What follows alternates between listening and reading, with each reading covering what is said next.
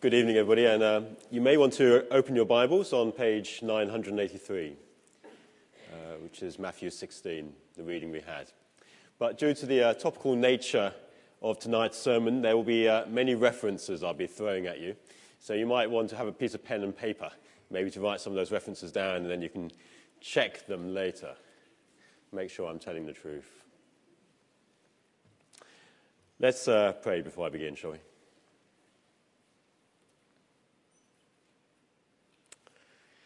Dear Lord, as we uh, come to, uh, to listen to your word tonight, I pray that you would speak to us by your Holy Spirit. May what you have to say to us as a church this evening come through loud and clear, and may our hearts respond to Christ. In the name of Jesus, Amen. There was a small boy who uh, loved nothing more than to go and make lots of sandcastles on the beach. So every year, his parents used to te- uh, take him along to the beach, and he'd make all these beautiful, marvelous uh, sandcastles in the sand. One year, he was uh, plagued by uh, bullies. This wasn't me, so you don't have to say ah or anything like that. He was plagued by bullies who came along and stamped on his sandcastles and kicked the walls down. So the next day, he buried rocks underneath those walls. The bullies only returned one more time. See, that boy knew what he was doing. Matthew uh, chapter 16 and verse 18 says this And I tell you that you are Peter, and on this rock I will build my church, and the gates of Hades will not overcome it. And I think that Christ knows what he was doing too. But who was this rock? Well, you know very well that the Roman Catholic tradition claims that Peter then became the first pope, and through a long line of papal succession, Christ has been building his church around the pope. In reaction to that doctrine, the Protestants have come up with the argument that the rock actually doesn't refer to Peter at all. It refers to the confession that uh, he made, uh, that is just made, that Jesus is the Christ, the Son of the living God. So the church, in other words, is founded on doctrinal truth. But neither argument can really be supported by the text that we have in front of us, I think. You see, it is Peter who is given this new nickname. In Greek, he is called by Jesus Petros, the masculine form of Petra, meaning rock. And this wordplay around the nickname, you are Petros, and the statement, on this rock or Petra, I will build my church, it clearly suggests that Jesus is talking about Peter. He's talking about the man, Peter, that Jesus has in front of him. But as we saw uh, last week, if you were here in the morning, when I preached on Mark's version of this very same passage, it's probably, and, and Mark's version was probably based on Peter's own account of what happened, because most scholars believe that Peter was actually the major source for Mark's gospel. But Mark doesn't see fit to mention any of the blessing that comes to Peter, uh, which Matthew records. So, why is that, I wonder? Is it just humility on Peter's part? He, he didn't see fit to tell Mark about this bit. Well, it could be. You see, Peter would have known that later in Matthew, 18, uh, Matthew chapter 18 and verse 18, Jesus extends his promises to the other disciples as well. So this promise about the church didn't just go to Peter, it went to the other disciples as well. And in 1 Peter chapter 2 and 4 to 8, Peter himself realizes that although the church is made of many people, the stone that holds it all together is actually Christ. He says Christ is a living stone, the cornerstone, the capstone upon whom the church is built. And that view is confirmed by Paul in 1 Corinthians 3. So, why did Jesus say this to Peter here in Matthew 16? Well, I think there must have been some kind of irony in the use of this nickname, the rock. After all, even as Peter spoke, he knew that Peter's understanding of Jesus being the Christ was only partially correct. That's why he tells the disciple not to tell anybody what's just been said in verse 20. Jesus also knew that this rock, at the first sign of trouble in the Garden of Gethsemane, would try and fight his way out of, the, out of the problem with a sword. And then later that evening, he would deny knowing Jesus three times. Some rock.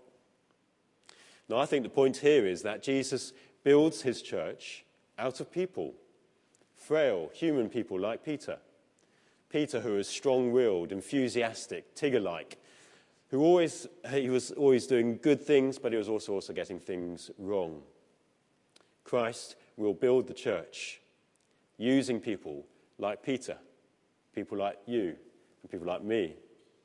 And it's on that rock that Christ will build his church. To us, the word church sounds very solid. A building tall and strong like this one. But to the first century hearers, there would have been no solidity in the word ecclesia, which is the word that Jesus would have used in Greek.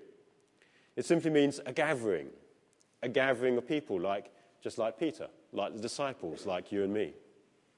So, is it any wonder then that when we look around at us, at the church that we see in front of us, around the world and here in Norwich, is it any wonder that it looks nothing more than a flimsy sandcastle? anything but something built on a firm foundation. Because it's this rather rocky gathering of people under the rocky leadership of Peter, which Jesus calls the church. And therefore, it's a great comfort to hear what Christ then goes on to say about the church, because he gives Peter three great promises that we should take to heart. He says, firstly, I will build my church. The gates of Hades will not overcome it. And then he goes on to give a promise of divine guidance. Let's look at those in some more detail. So, firstly, Christ says to Peter, I will build my church. Now, I'm never quite sure what to say to people when they ask what I'm going to do when I leave here. The temptation is always to say, well, I'll go and lead my own church somewhere. And of course, that's complete nonsense, isn't it? Even if the small churches of the benefice of Shufflebottom by Sea, uh, which is where I'll end up, uh, will grow to you know, 500 people or more under my leadership it's not going to be me who has built the church, and it will not be my church. Conversely, thankfully, if the church shrinks under my leadership, I can at least take the comfort that it is Christ who is building his church, even if it doesn't look like it. Only Christ knows what the church truly looks like and how large it is, because only Christ knows the true heart of true believers. See, to us, the church can seem like a big sprawling city that sort of gets higher, but sometimes it gets low as walls fall down again. It spreads out in different directions. You're never quite sure where it's going to go west and east, north and south. And depending on where you're standing at a particular moment in time, it can look either exciting, like China, the church in China today might look quite exciting, or might look depressing, a bit like the church in China 20 years ago, just 20 years ago or maybe how the church looks today in Western Europe. But it is still the church, no matter what our perspective is from where we're standing. You see, the only thing we can be sure of is that Christ is and will build the church. Second, Jesus says, the gates of Hades will not overcome it. In some of our Bibles, this is wrongly translated, really, as the gates of hell suggesting this big battle between the forces of the devil and evil and the triumphant good of the church. Now, in other places in the New Testament, we are warned about that spiritual battle, and we are in that spiritual battle. But that's not what, I don't think that's what it's saying here. See, here, the word Hades is the Greek version of Sheol, the Old Testament word for that shadowy underworld where the, where the people went when they died. So when Jesus says the gates of Hades will not overcome it, I think what he's saying is he's renewing his promise to all us true believers that they will never die. You see, the universal church of believers may never meet all together in one place here on earth. But in Revelation 7, we catch a glimpse of that church as it meets before the throne of God's glory. You see, we shall never pass through the gates to that shadowy world of death known as Sheol or Hades. Instead, we face a glorious future of life in heaven. Third, Jesus promises Peter, I will give you the keys of the kingdom of heaven. Whatever you bind on earth will be bound in heaven, and whatever you loose on earth will be loosed in heaven. I was looking for a Peter standing at the pearly gates joke, but I couldn't find one decent enough to repeat in the evening service.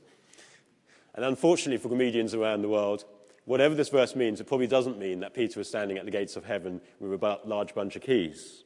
You see, only Christ has the authority to admit or not to admit people into the kingdom of heaven.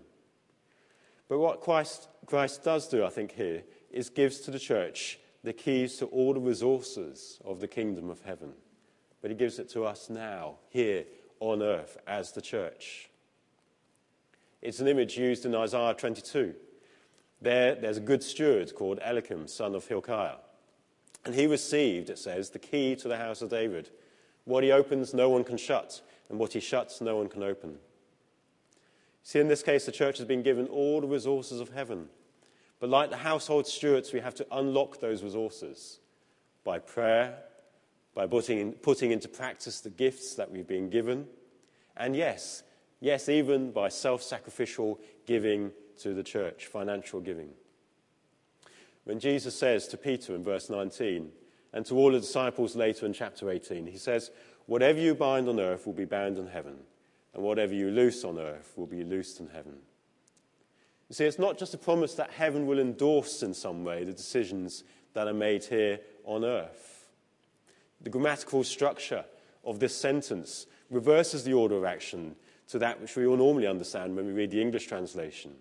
See, instead of an endorsement of earthly decisions, it's more of a promise of a unique spiritual direction, a unique spiritual guidance and provision for the church.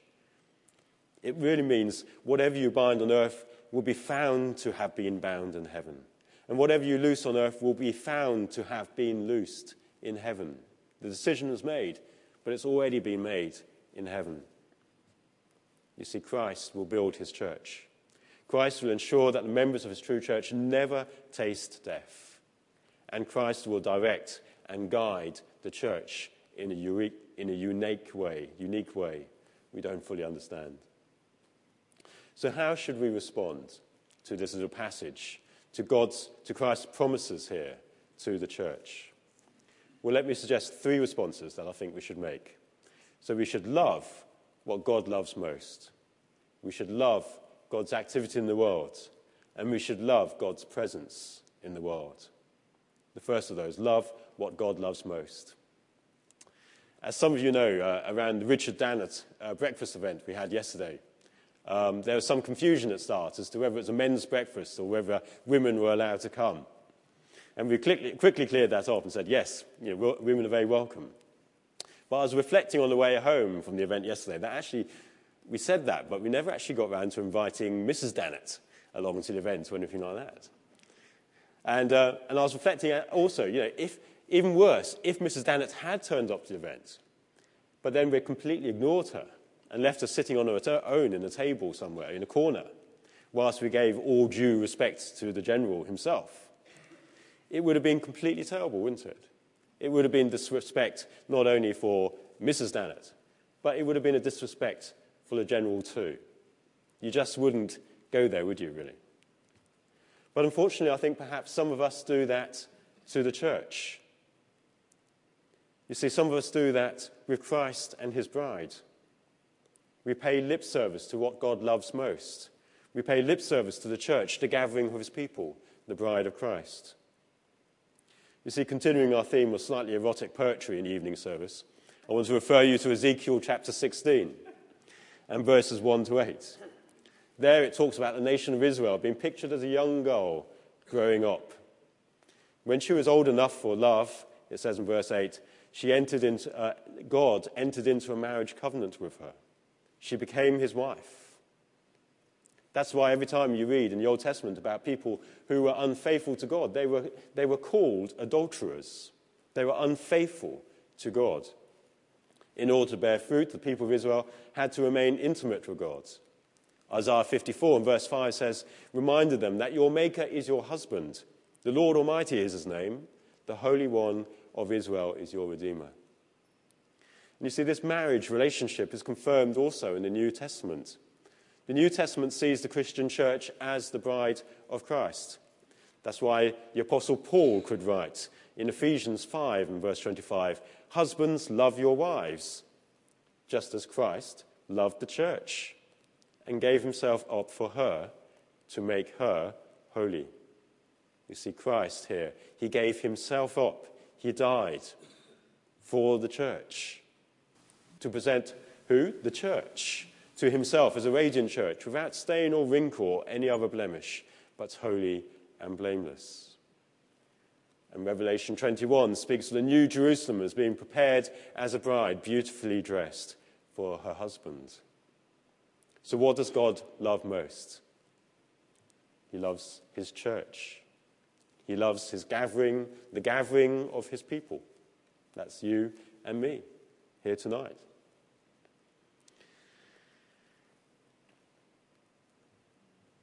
Now, until we get to the new heaven and the new earth, our little parts of the bride of Christ is what we see and what we know.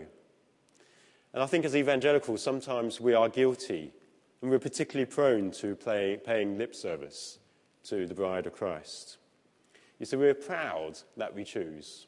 We don't just go to our local parish church, we choose a church. In a sense, our emphasis on personal salvation leads to an attitude of personal church. I go to this church because it suits me. The problem is that as soon as it doesn't suit us, for whatever reason, we feel able to just move on and go elsewhere. But to truly love the church means that sometimes we need to make ourselves vulnerable. We need to make ourselves vulnerable in love. The classic passage on this is probably C.S. Lewis from Four Loves. He says this To love at all is to be vulnerable. Love anything, and your heart will certainly be wrung and possibly broken, be broken. If you want to make sure of keeping it intact, you must give your heart to no one, not even to an animal. Wrap it carefully round with hobbies and little luxuries. Avoid all entanglements. Lock it up safe in the casket or coffin of your selfishness. But in that casket, safe, dark, motionless, airless, it will change. It will not be broken. It will become unbreakable, impenetrable, irredeemable. The alternative to tragedy, or at least to the risk of tragedy, is damnation the only place outside heaven where you will be perfectly safe from all dangers and perturba- perturbations of love is hell. You see, I believe that Christ wants us to become vulnerable in our love for the people of God, in our love for God's church. Sometimes that may mean in our relationships with others within the church. Perhaps it means taking more risks challenging poor behaviour, or allowing ourselves to be challenged appropriately as well. It might mean suggesting new ventures, a new way forward. Other times it means being vulnerable with our money. It means trusting the organisation we're part of, with all its faults and walls of sand, that we will use the money that I give to grow the church and lead people to Christ. So we should love God love what God loves most in the world his people, the bride of Christ, the church. Secondly, I suggest we should love God's activity in the world. Another picture that the Bible uses in relation to the church is that of the body of Christ. So, for example, 1 Corinthians 12, verse 27 says this You, Paul talking to the Corinthian church, you are the body of Christ, and each one of you is a part of it. Romans 12 says something similar. Ephesians 4 and verse 4 says, There is one body and one spirit. Ephesians 5 and verse 30 says, We are members of his body. And what does this body do? Well, together as a body, we are apostles, we teach, we prophesy, we work miracles, we heal, we help others, we administrate, a particularly exciting one that, and we speak in different kinds of tongues. That's according to 1 Corinthians. A similar list appears in Ephesians. In other words, we are part of God's activity in the world to build up the church and to be a blessing to the world around us. Now, my question is this Can people easily recognize us as the body of Christ? A couple of weeks ago, I went to Cromer and we went for a walk along the uh, pier uh, with the family. And they had one of those boards, you know, that you poke your head through and you, uh, on the other side is painted a sort of muscle man or a clown or a bathing beauty or something like that. Or in Cromer's case, it's always a lifeboat man because they're obsessed with lifeboat men in Cromer. So you stick your head through and you have your photograph taken. And the, photo, the photos come out humorous because the head doesn't quite fit the body in some way. Now, if we could picture Christ as the head of our local church, of this church, would the world laugh at the misfit? Or would they stand in awe of a human body which is so closely related to its divine head? What would it mean for us, Holy Trinity, to make this human body so closely related to the head of Christ that people just stand in awe? Would it mean more prayer? Almost certainly. And I long for more of us to come to our monthly prayer meeting. Quick plug. Would it mean taking more risk about changing what we do to ensure that we are more of an outward looking, missional organized, a missional community? I think so. Yes, it would. Would it mean greater generosity in our giving to the work of Christ locally and elsewhere? I think yes. And I speak as someone who also tends to sit on their paperwork and not get around to giving just because they don't want to fill the forms in. God could do all of this stuff on his own, you know. He doesn't really need us. But he chose to use us, his people in his church, to be involved in his activity in the world? Do we love God's activity? Finally, do we love God's presence in the world? Ephesians chapter 2 and verse 21 says, In him, that's Christ, the whole building is joined together and rises to become a holy temple in the Lord. And in him, you too are being built together to become a dwelling in which God lives by his Spirit in the Old Testament, as we know, the temple was said to be the dwelling place of God, where he lived. It was his presence on earth. In the New Testament, that temple is not this building, it's us, the Christians, gathered here together as a church. And we should be like that person who turns up a party and, and turns it from just a mere gathering into, a, into a really fun party just by their mere presence, just by mere turning up. Because we should be light up this world purely because God lives among us. But isn't it sad? We so often hear the opposite story, the voices of cynics, like one David Thoreau or something like that, who said, When you knock, ask to see God. Don't ask for one of the servants. When you knock, ask to see God. Don't ask for one of the servants. You can see what he's trying to say, can't you? Or Mignon McLaughlin, who wrote back in the 1960s, said, I've been hiding from God and I'm appalled to find how easy it is. And yet, here God is. We are the holy temple of the Lord, and thankfully, there are many people, and there's been many people over the course of the last year or so, who do find God among us, and that's deeply encouraging for us all. But we mustn't be complacent. So, do we want to be a church where people walk into our evening service and go away thinking, wow, God really does live there? Yes, I really met with God there tonight. You see, the sight of a bunch of Christians really worshipping God can be truly powerful. A simple prayer of someone after the service can be truly powerful. Going out of your way to meet somebody new can be truly powerful. Offering to help someone in a practical way or to care for someone can be truly powerful. Sharing their pain or rejoicing with them can be truly powerful. They can all be signs of God living amongst us in power. And wouldn't it be good if our giving matched our conviction that God dwells among us? That would also be truly powerful. You see, that's why in Acts 2, when the fledgling church in Jerusalem got together, they not only devoted themselves to the apostles' teaching and to the fellowship, to the breaking of bread, and to prayer. But all the believers were together and had everything in common. Selling their possessions and goods, they gave to anyone as he had need. You see, that's the behavior of people who are safe in the knowledge that they're not only in the presence of a nice bunch of people, but they're also in the presence of the living God. And that living God holds sufficient heavenly resources to provide for all their needs. So, do we truly love what God loves most? Do we truly love God's activity in this world? Do we love God's presence in the world? Those are the questions.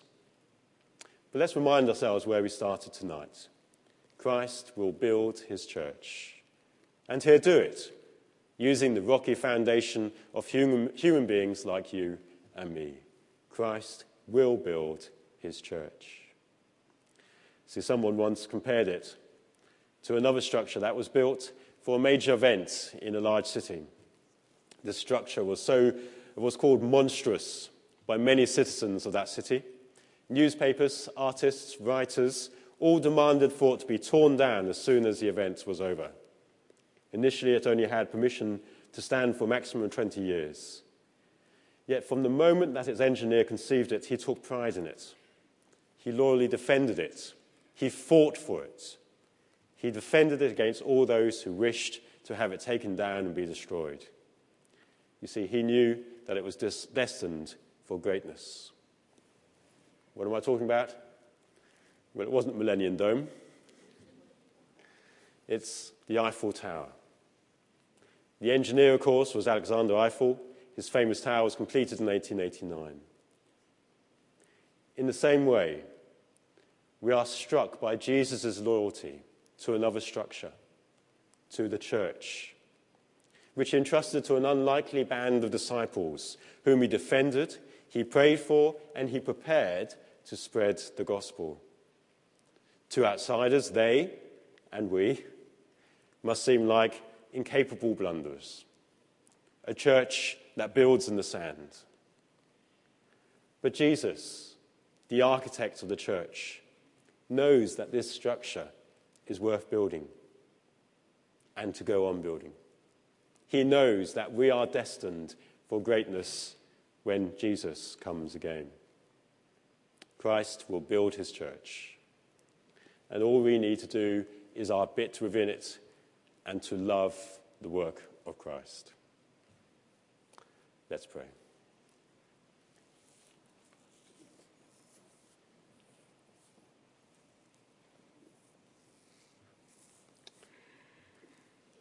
Lord, I pray that you would fill our hearts with love. You would fill our hearts with generosity. You would help us to hear your call tonight to love your church and all of those within it. Amen.